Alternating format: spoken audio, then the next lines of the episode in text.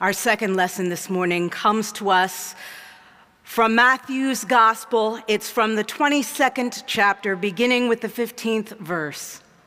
Listen now for God's word to God's people.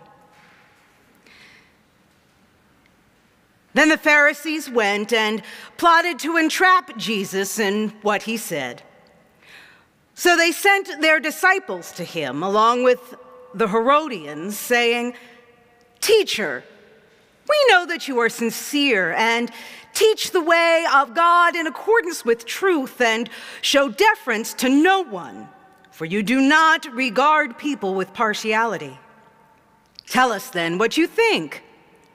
Is it lawful to pay taxes to Caesar or not? But Jesus, aware of their malice, said, why are you putting me to the test, you hypocrites? Show me the coin used for the tax. And they brought him a denarius. Then they said to him, and he said to them, Whose head is this, and whose title? They answered, Caesar's. Then he said to them, Give therefore to Caesar the things that are Caesar's, and to God the things that are God's. When they heard this, they were amazed, and they left him and went away. Holy wisdom, holy word. Thanks be to God. Samantha Woll, say her name. Wadea Al Fayoume, say his name. May God have mercy upon us.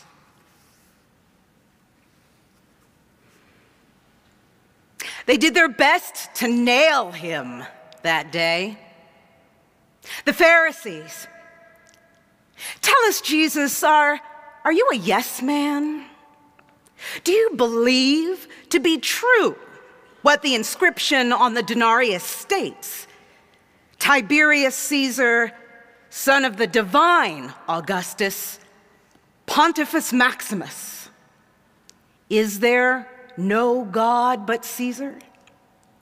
Does it accord with Torah to pay taxes to Caesar, even as the land on which we stand belongs to the Lord?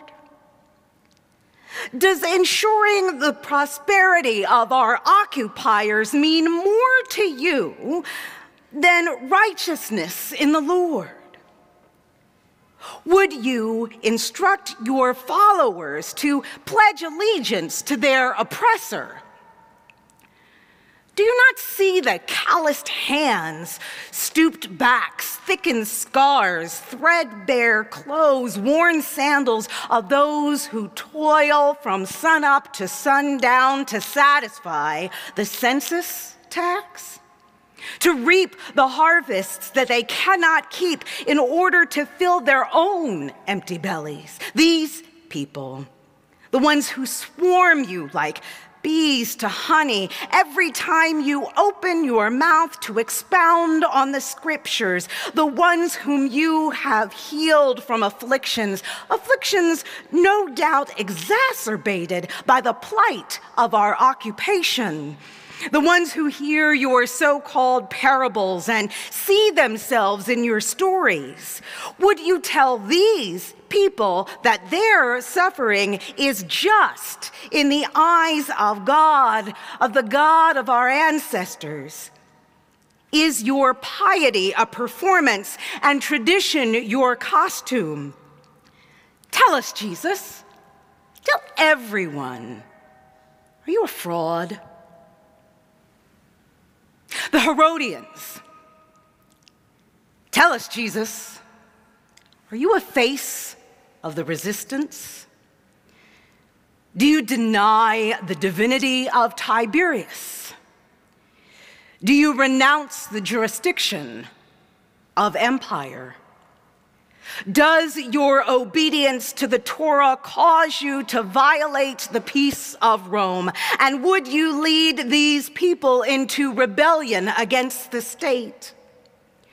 Would you seek to disrupt the delicate peace under which we reside in the vain, misguided attempt to subvert the census, as did Judas the Galilean not so long ago? Would you threaten the safety of the people to satisfy your own vanity, to feed your own delusions of grandeur? Tell us, Jesus. Are you a reckless, rabid radical? They did their best to nail Jesus that day with the tools of empire. Their adhesive, a common adversary. In the one camp, the Pharisees, the religious establishment, the reluctant accomplices to Roman authority, so long as the empire did not overreach its long arm into the realm of Jewish religious observance and strictures. They were the one half of the they. There's always a they. With the Herodians, the other half, a secular poli political party that supported the successive rule of Palestine by Roman appointed authorities. Ordinarily, enemies by nature, unified by the maxim that the enemy of the enemy is my friend. The toolbox a patronizing appeal to vanity, specifically to sincerity, intelligence, truth, confidence, and impartiality. The establishment imagines that Jesus is as beholden to brand management, if you will, as they are. The prelude to entrapment is often flattery. It can get you somewhere. In fact, it was the tactic used by the tempter in the wilderness with Jesus. If you're the Son of God, turn these stones into bread. Throw yourself over this cliff. Bow down and worship me. If the toolbox is an appeal to vanity, then the nail is a pointed question. Is it lawful to pay taxes to Caesar or not? Their statuses as sources of earthly authority led them to attempt a damning reach into what they presumed was Jesus' source of charismatic power. Under whose authority would Jesus seat himself when pressed? To Rome or to the temple priests. Together, these adversaries fought long and hard, no doubt, about how to entrap Jesus, how to make Jesus slip up and expose himself as either a scammer or a seditionist. They imagined the implications of their question to be huge. They convinced themselves that what was at stake was monumental, perhaps even of cosmic proportions. They did their best to nail Jesus on that day, but Jesus snatched the hammer from their grasp. Show me the coin. He shrunk their grandiosity down to the size of a coin. The stakes were small. Their concerns weren't really rooted in the law or civic obligation or the Pax Romana or the well being of the people. These patchworked partners in power were ruled by the coin. And these hypocrites were able to produce with ease the icon bearing token from their own pockets, while Jesus stood before them presumably with his pockets empty. Whose head and whose title? Caesar's. The vanity is Caesar's, not God's. In God's economy, we are the coin. We bear the image of God.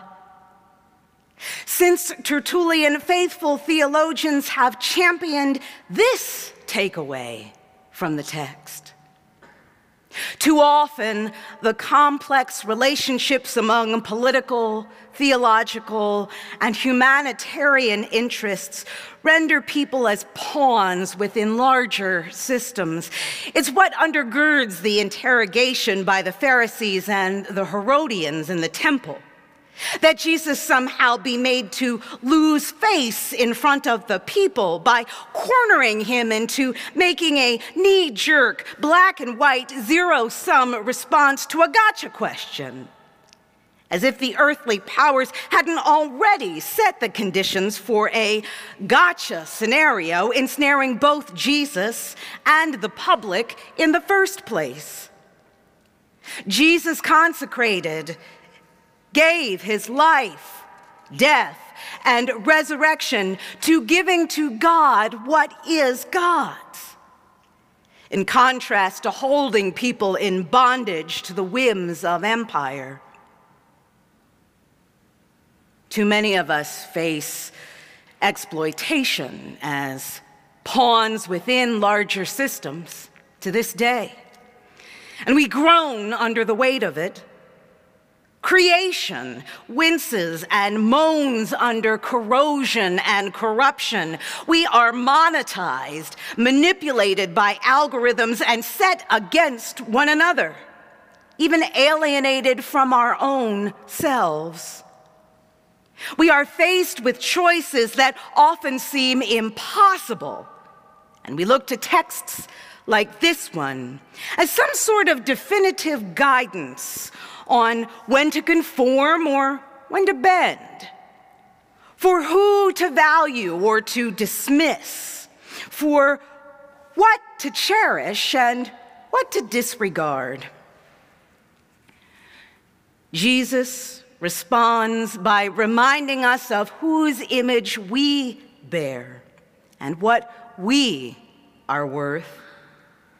He reminds us that he is the craftsman whose kingdom tools are more complex and rich than anything that we could fashion. When I think of Jesus before the powers that had been, I'm reminded of these words by the late poet, scholar, and activist Audre Lorde who said, For the master's tools will never dismantle the master's house. They may allow us to temporarily beat him at his own game, but they will never enable us to bring about genuine change. I urge each one of us here to reach down into the deep place of knowledge inside herself and touch that terror and loathing of any difference that lives here. See whose face it wears. Then the personal as political can begin to illuminate all our choices.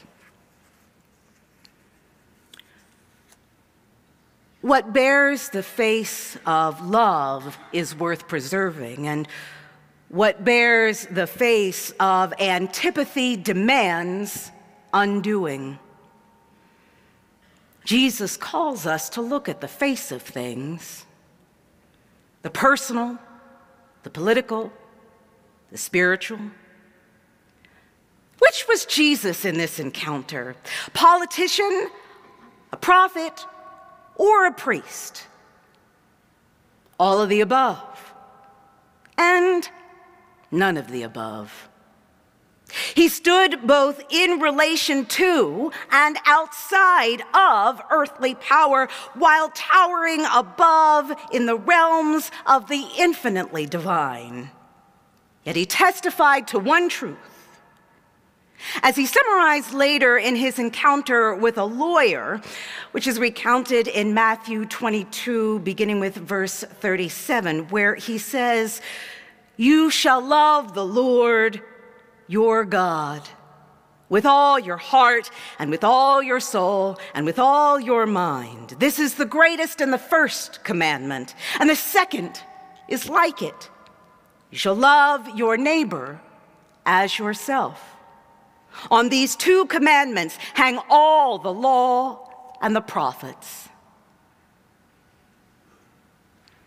When, and it's when, not if, but when we find ourselves having to make choices between rocks and hard places, when we are cornered into hammering complex issues into simple solutions, may we start by seeking the face of God in the human dignity of the other.